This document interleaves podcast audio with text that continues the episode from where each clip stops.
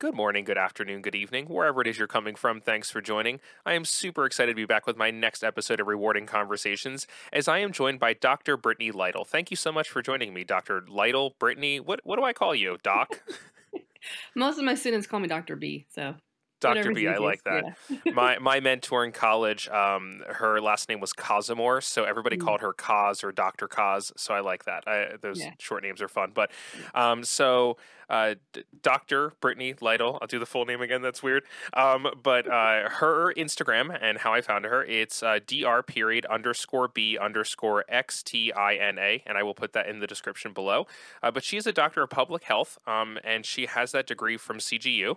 Um, and uh, yeah, I, am really appreciative of you coming on. We were talking a little bit before we got started. I always love having experts in a field on, or you know, people that are really dedicated to a particular field, advancing knowledge, learning things like that. Have a high level of respect for for what you do, absolutely. So, but talk to my audience a little bit about what is it exactly that you do. Uh, what is your you know your specialty? You know, what is it that you do kind of day to day, and what your field, your passion, your focus? Yeah, absolutely. So, my original passion was in social work. And so, I actually got my master's in social work from Columbia University. And as I was kind of going through that process and um, I moved back to California, um, I really saw that there was a huge need of mental health. Um, and that's kind of the arena that I've kind of stayed in. Uh, most of my experience has been with like domestic violence, rape, sexual assaults. Um, and so that was kind of the, the path that I was going. And the more that I looked into it and the more that I was experiencing it, I really realized that it needs to be on a bigger platform. And that's where the public health came in. Public health is a huge platform for so many different things. It's not just about infectious diseases, as important as that is, absolutely. But I think a lot of people tend to forget that public health affects everything that we do, right? Yeah. everything that we're experiencing, public health or mental health is, is involved in it, right? And so that's why I decided to get my degree in public health so that way I can kind of bridge those two things together to have that as a conversation. And so I got my doctorate and I actually went back into social work. So I'm actually teaching social work um, at California Baptist University, implementing all of that public health stuff, right? So, how can you advocate? What does that mean to advocate? And I'm currently in the process of creating a transdisciplinary symposium, which includes so many different disciplines together to come and to speak to one another. And that's really where the public health arena comes in, looking at more systems based um, looking at uh, trying to figure out how, as an integrative approach, can help a client or a patient, right? And, and so that's kind of what I'm doing um, at my job. So I'm, I'm currently a professor of social work. I'm also the field director for the bachelor's um, education um, for social work as well. And so with that, I kind of place students in agencies for their internship. And then I'm doing the symposium. So that's kind of like the main focus um, of kind of what I'm doing. I just I just wish you were involved and active. Um, wow, right? you were you're you got a hand in a lot of different cookie jars, uh, but mm-hmm. that's you know it's not surprising because I do know. Um, some high level, um, you know, field people, academic people, um, and, and, that's that's what it seems to be the mm-hmm. common factor. Is there's a lot of hands and a lot of different things. Mm-hmm. Uh, I I am curious about one thing. When did you get your PhD? When when did you actually get that? Yeah, so because of the pandemic, um, I was supposed to graduate. That's what I was going to relate it yeah. to. Like if it yeah. was during the pandemic or before. Mm-hmm. Yeah, so I was supposed to graduate uh, 2020, and then the pandemic kind of shifted and altered so many things. Time out. yeah, right. Yeah, and my dissertation was really about systems engineering and the approach with public health and, and mental care, and so that's kind of like where I started with that, and the pandemic kind of really blew up with everything. And so i i officially graduated last year technically um even though everything was done but yeah technically last year because of the so something that's interesting right off the bat with what you do is you know you're stu- studying public health. You're, you talk about infectious disease and how that's important mental health. Uh, i mean that has been for the past two two and a half years that is the forefront of society Mm-hmm. People have been talking about infectious disease, mental health, public health more than anything else for the mm-hmm. past couple years.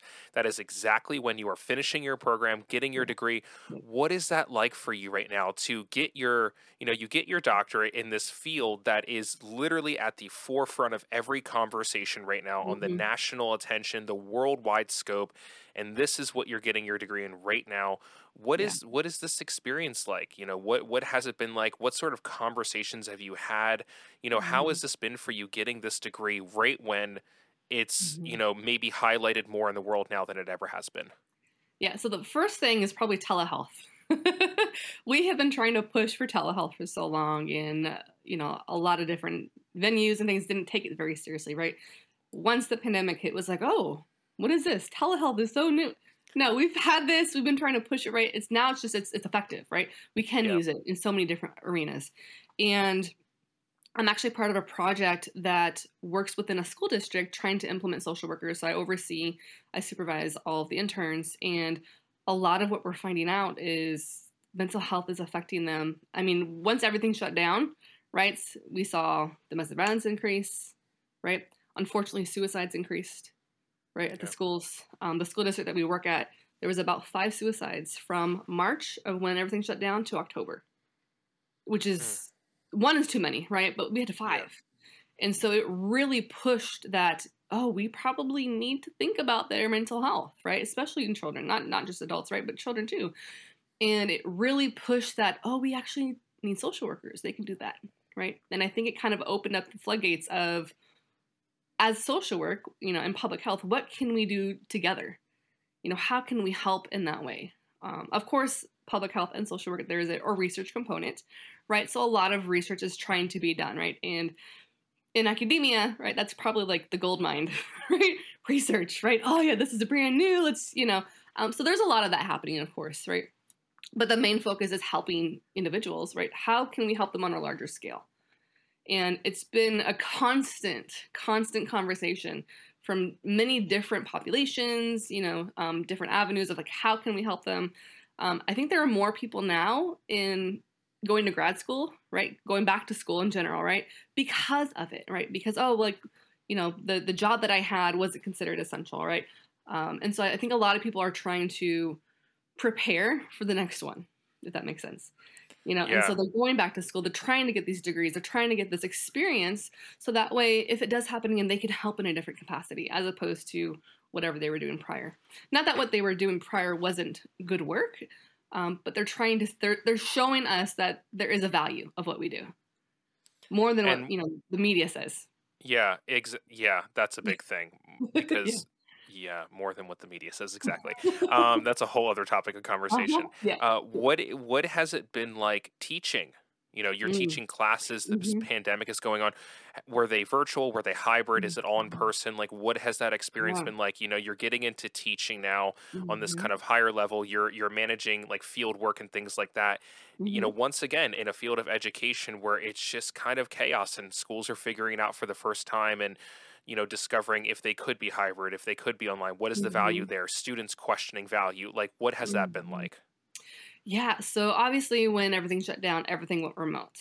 Um, and a lot of it was trying to scrounge around to figure out how can we still keep the integrity of the classroom and like what we're learning intact um, but given an alternative right? So everything went remote and it was a huge learning curve for a lot of professors a lot of faculty staff to a learn what zoom is right um, in addition to other uh, web-based um, programs that they could use and then it's trying to teach them in that way, right? As opposed to if you were in a classroom, right, you can put them in groups very easily, right, to have these discussions. And it was just a lot of it was more technical, um, technical issues that not just us, but our students were trying to figure out. And then, of course, the other aspect was access. You know, figuring out if their students had appropriate or even had Wi Fi at home, right? So, a lot of the times they would come to campus and use the Wi Fi to do their homework, to do, you know, whatever it needs. And the fact that a lot of it was shut down, especially if they went to Starbucks, right, or Panera and they had their own Wi Fi, right, they could use the free Wi Fi, it really did affect a lot of students. And so um, a lot of programs had to figure out okay, what does a hybrid even look like? You know, and so our program actually adopted a hybrid model. And so every other week we would be live, right, live on Zoom. And then the week after that would be more like a Blackboard so we use Blackboard for our school, which is like their their main digital or their main software program that they would go to for the grades, to submit their assignments and stuff like that. And so, and we've been continuing to do that, you know, even now, you know, and it just seemed to work a little bit better, um, especially if somebody is working, right? A lot of our our students have another job, right? but they're also wanting to to get a higher education. They're also wanting to go back and and give back. And so we wanted to make sure that you know they could do that, um, which would include our doctoral program and our bachelor's program. You know, we're all kind of in this hybrid mode, and this year um, it's the same. Like we haven't we haven't changed. You know, it's probably more along the lines of being in person now. Um, we still have that hybrid model. Every other week we're still live, right? And the other the other weeks we're still on Blackboard. But I think it's more about the the mask mandates. Yeah, I think that's the difference between being virtual versus being in person. Of like, you know, regulating that. And what does that look like? And every school, every university is going to be different, and what that that looks like. But you know, especially when the CDC keeps changing. You know, everything's changing constantly. everything's changing constantly, yeah. and it's it's a whirlwind. And mm-hmm. speaking of kind of a whirlwind, there's a million different things you could have studied. Uh, you chose mm-hmm. to study fields that historically yeah. um, have been tough to deal with, talk about, um, kind of function your way through. You know, mm-hmm. you you chose to study a field that involves a lot of tough conversations, a lot of a lot of tough subject matters. Uh, why did you choose to study social work, public health? You know, these are these are things that are, you know, it's it's not like, and I'm not putting any of this down, but it's not like studying English, right? Where yeah. you're like, oh, creative writing and editing, and I know people that study that, and I I love it, and I have a, such a huge appreciation. But you chose to study a field that is tough eh, for a lot of different humanistic reasons. Why did you choose that path? Yeah, that's a great question. Um, I had a hard life growing up. Um, parents were in a the kind of a domestic violence relationship. Um, so they would break up, get back together. Uh, my mom actually did a little bit of drugs. Um, my dad left us. You know, a lot of a lot of perceptions were different, especially as a nine year old. I at times I had to really take care of my, my younger brother. And that literally meant selling stuff on the side of the street. And there have been many times where we didn't have any food, you know, trying to get my five year old brother to school, right? It's hard for eight, nine year old to do that and just to grow up very quickly. And through all of that, it really, you know, at a very young age, I wanted to be a clinical psychologist at a very young age um, through the courts, I actually, when my parents got divorced, I actually was in contact with a person, kind of like through therapy. And I loved how they were like there for me, right? Really focused about like what I cared about and what I experienced. And that's really what started that whole like push toward originally was psychology. And as much as I love psychology, I got my undergrad in it. It was too specific, if that makes any sense. Yeah. Um, I love the mind. I love the you know learning about the brain, but it's not really the focus I wanted to to go. And I didn't hear about social work probably until my senior year in college. And I was like, wait, what is what is this? You know? And I love that it was a combination of like social or sociology and psychology and really looking at the person and the environment, not just on a micro level, but a meso level and a macro level. And that really pushed me forward like this is what I want to do. This is more in that arena. And so a lot of like the adversities that I went through, uh, I, I, experienced, you know, a lot of death in my family. Um, unfortunately, I experienced my own traumas. In addition to, you know, growing up, um, I was in a, a teen dating violence relationship in high school. You know, I, I personally experienced domestic violence, rape, sexual assault, you know, so I, I was kind of pushed toward that arena. And through that, through all that schooling, it really helped heal me in my own capacity, right? But it kind of showed me how I can help somebody else who was in that situation that maybe I never got.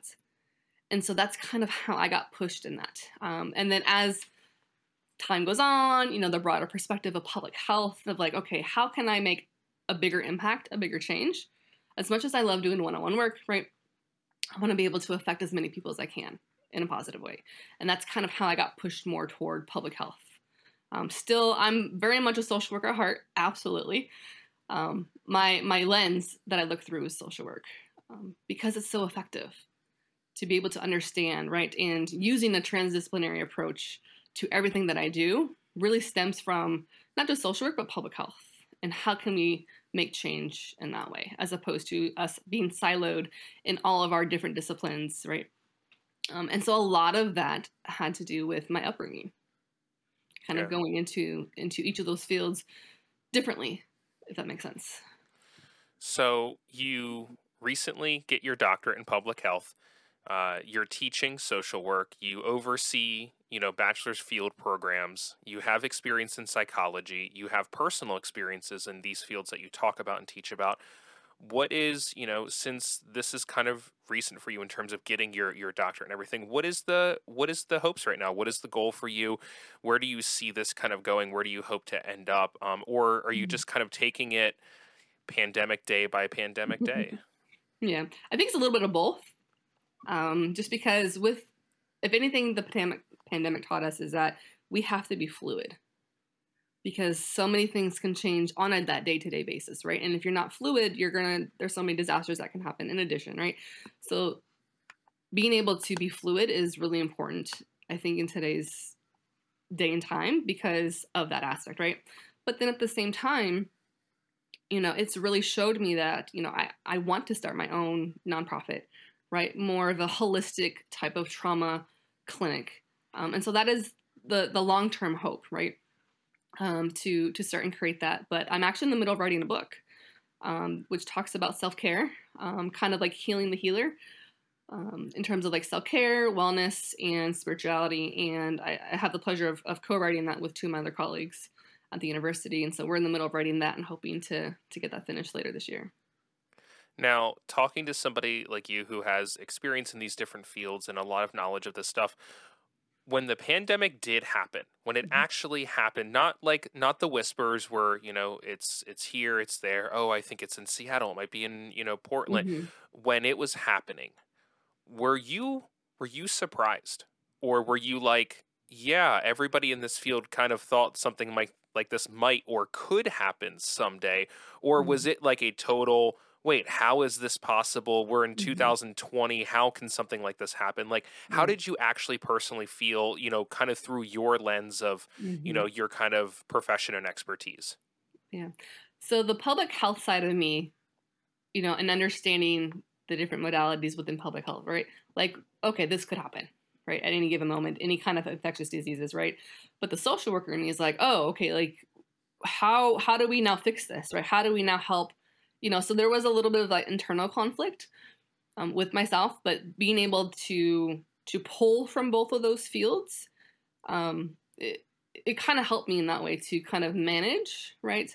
Um, while everybody else was freaking out, not that I wasn't freaking out, right? I was probably way more cautious than I was before. I was already using hand sanitizer. You know, my friends would always make fun of me, and and now it's like, oh, you know, who's like, using oh, it now? Look, right? who who was uh who was right about that one? right, right, yeah. And of course, you know, everybody was buying, you know, nonstop, you know, toilet papers and everything, and just stocking up. And you know, the the frenzy kind of happened because of it, right? Um, because most of us have never been in any kind of a situation to this degree. I mean, even yeah. when we talk about 9/11, even then, right? Um, I mean, I was probably in high school, I think, in 9/11.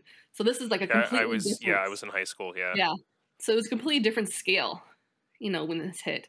Um, but when the first like cases started coming out, you know, public health was like, okay, it's probably going to come here, right? If it hasn't already, right? And a lot of us were like, oh, well, I was sick during this time.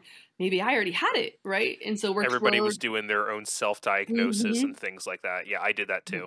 Yeah, yeah, and so that was that's a very natural human, you know, response.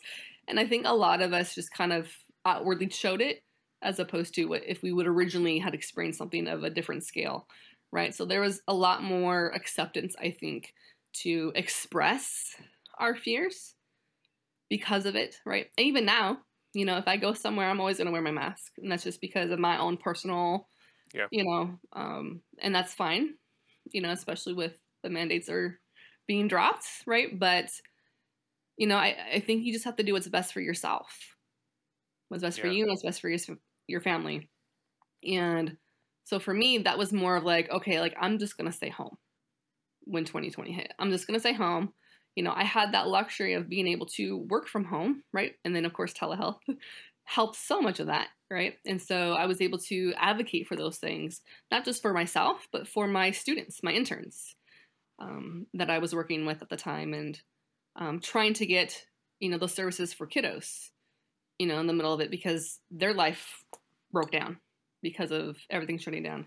And so for me, it was more of like, okay, I had my moment of, all right, let's figure out what it's going to look like. You know, everything's being sold out. How can I stay safe? You know, making sure that I'm wiping everything down.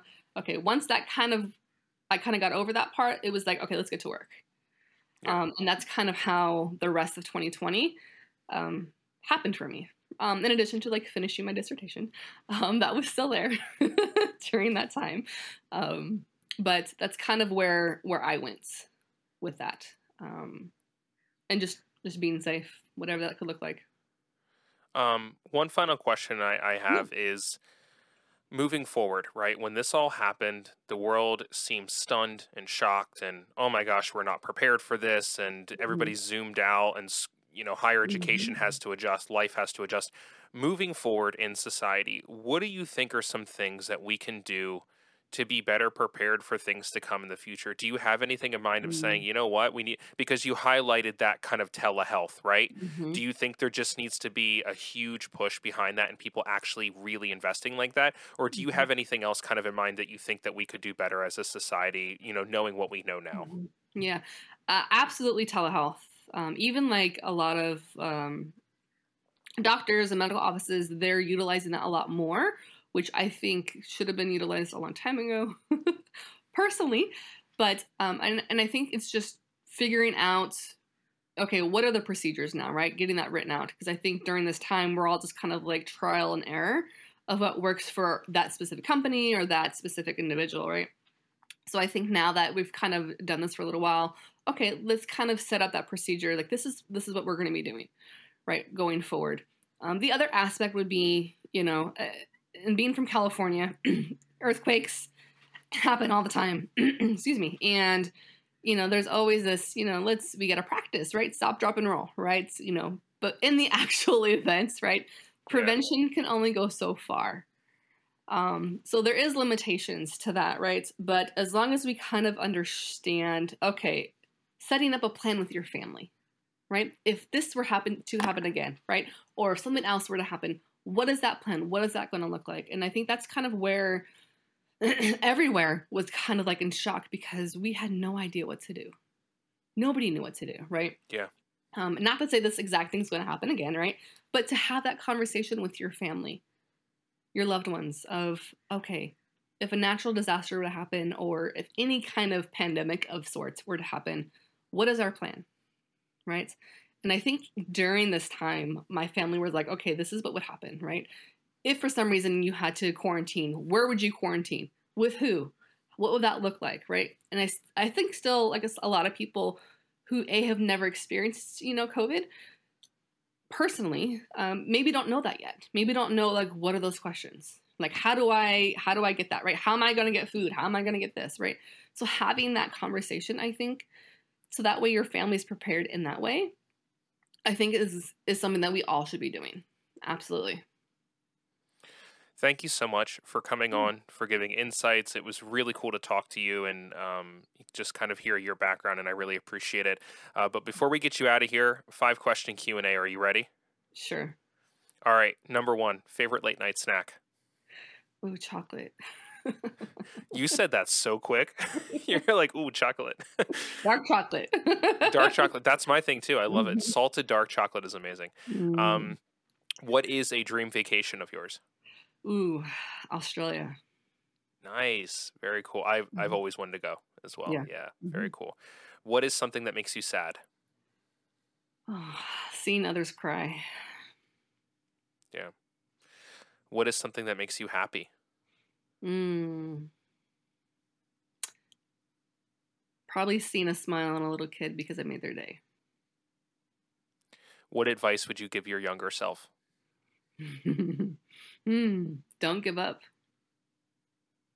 Just yeah. keep going. Dr. Brittany Lytle, thank you so much for coming on. Um, I really, really appreciate it. Uh, I will put all of the uh, descri- links to your, your social media and stuff below. I definitely mm-hmm. recommend everybody out there uh, check out her page. Um, it's it's it's really good stuff. It's it's a mixture of like who you are as a person, but also informative stuff, which is really cool. Um, I appreciate this so much. Uh, I think that we you know, we always need people in the social work field and public health, but now more than ever. So you're definitely mm-hmm. a, a, champion of what we need now. And I appreciate you coming on. Thank you so much. Thank you so much. It was a pleasure to be here. Absolutely. Uh, so, for all of you out there listening, if this is your first time here, welcome. If you're a returner, welcome back. And regardless of where you're coming from, good morning, good afternoon, good evening, and I'll catch you on the next episode.